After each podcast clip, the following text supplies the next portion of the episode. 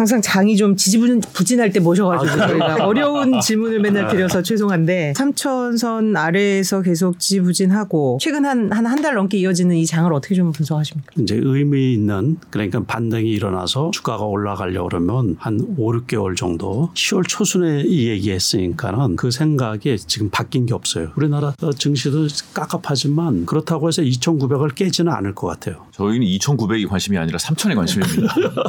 그럼 이럴 때는 개인들은 좀 같이 쉬는 게 맞는 거 아닌가? 아, 그거는 옳으신 말씀이죠. 네. 시장을 이기려고 애를 많이 쓸 필요가 없어요. 수익을 계속 내야 되겠다 그래서 장이 안 좋은데도 불구하고 이렇게 덤벼들었다가는 원금도 지키기가 상당히 어렵거든요. 장을 이기려고 하기보다는 장이 이렇게 이제 어렵고 그럴 때는 좀 쉬어가는 그런 전략을 이제 투자 전략을 짜야지. 근데 올해 이제 계속 안 좋았잖아요. 사실 음. 네? 눈높이는 작년에 맞춰져 있는데 올해 그냥 아, 그렇죠. 1년 내내 네. 힘들었는데 네. 야 여기서 연말까지 계속 이럴 거야? 정말 음. NFT 뭐 메타버스 이런 거 가는 거 분명히 눈에 보이는데 네. 내 계좌에는 없고 네.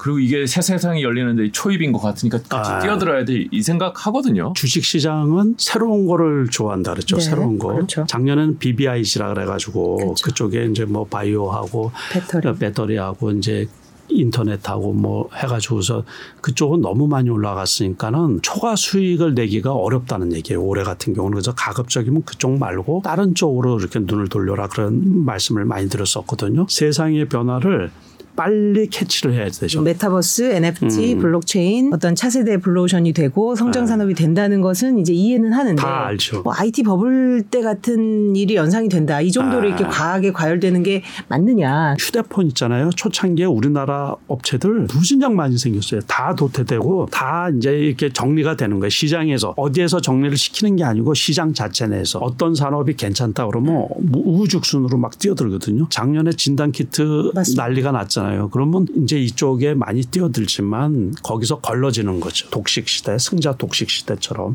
근데 아쉽게도 우리나라에서 아, 저 기업 그럼 메타버스 뭐 이렇게 할 만한 기업이 없죠. 대표님께서 아. 이제 속가 진다 이런 표현을 쓰셨잖아요. 예. 사실 이제 이 업이 전체적으로 이제 세상을 바꿀 거라는 거는 공감대가 아. 있는데 그럼 아. 그 와중에 이제 도태되고 조금 더 경쟁력이 그렇죠. 떨어지는 데가 있을 텐데 그러면 개인 투자자들은 그런 데들을 잘 살펴봐야 될 거 아닙니까? 그렇죠. 그래서 저는 최근에 어떤 기업 설명을 하면서 IR을 하거나 발표할 때 무조건 지금 NFT나 그런 단어들 이제 새로운 산업에 예, 그렇죠. 다 넣는 주가를 거예요. 예, 끌어올리기 위해서 그렇죠. 일부러. 그래서 그런 것들을 좀 이렇게 골라내는 방법이랄까? 한참 들여다보면 보면 네. 사기기가 있는 업체들은 다 보여요. 네. 그러니까는 저 업체 본업이 뭔데. 음, 본업과의 연관성. 네. 그러니까는 몇 년 전에 바이오 업종이 대세다 그러면 뭐 바이오를 붙이느라고 그냥 되지도 않는데 그 사업 목적에 거기 추가를 한다든가 네. 주식 시장에서는 무수히 많은 그런 그 본업하고 관계없는 쪽에 끼웃거리는 기업 오너들이 상당히 많이 있거든요. 그러니까 이 기업들이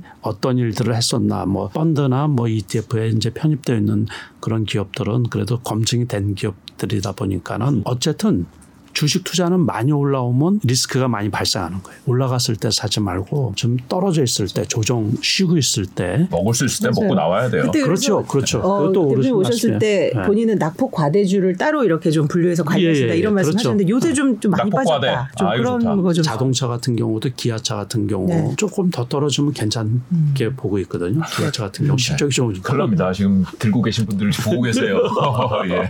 2차 전지 중에서도 일부 업종들은 많이 떨어졌어요. 네. 그런 것들은 좀 괜찮지 않을까 그쵸, 싶은 그 업종 자체가 괜찮으니까. 예, 예, 예. 그럼 최근에 급격히 많이 떨어졌던 바이온 쪽은 어떻게 보세요? 사실 치료제 나오면서 굉장히 많이 빠졌잖아요. 음, 실력이 있으면 괜찮아요. 다시 말해서 미래 가치가 선반영이 된다고 그러더라도 실적에 비해서 오버슈팅하면은 이거 버블이죠 뭐. 우리가 이제 어떤 섹터가 좋다 그래서 돈 쏠림이다 그러죠. 네. 돈 쏠림. 돈이 이제 쏠린단 말이에요. 그런데 그게 시장에서 봤을 때 시장 중심주냐 아니면 그냥 개별 종목이냐 같은 섹터에 있더라도 코스피 200 코스닥 150 종목 뭐 이런 거라든가 그런 경우는 후속 매수가 계속 들어온단 말이에요. 트렌드가 변화해서 또는 영업 실적이 나빠가지고 일순간에 떨어졌다가 또 업황이 좋아지고 그러면 다시 올라갈 수가 있거든요. 그런데 개별성 종목 이런 것들은 유행이 지나가면 후속 매수가 안 들어온단 말이에요. 개인 투자자분들은 사실 때 그 메이저 종목 그러니까 큰 사이즈가 큰 종목을 사시라 이제 그거를 제가 말씀드리고 싶은 메이저라면 뭐 한 5천억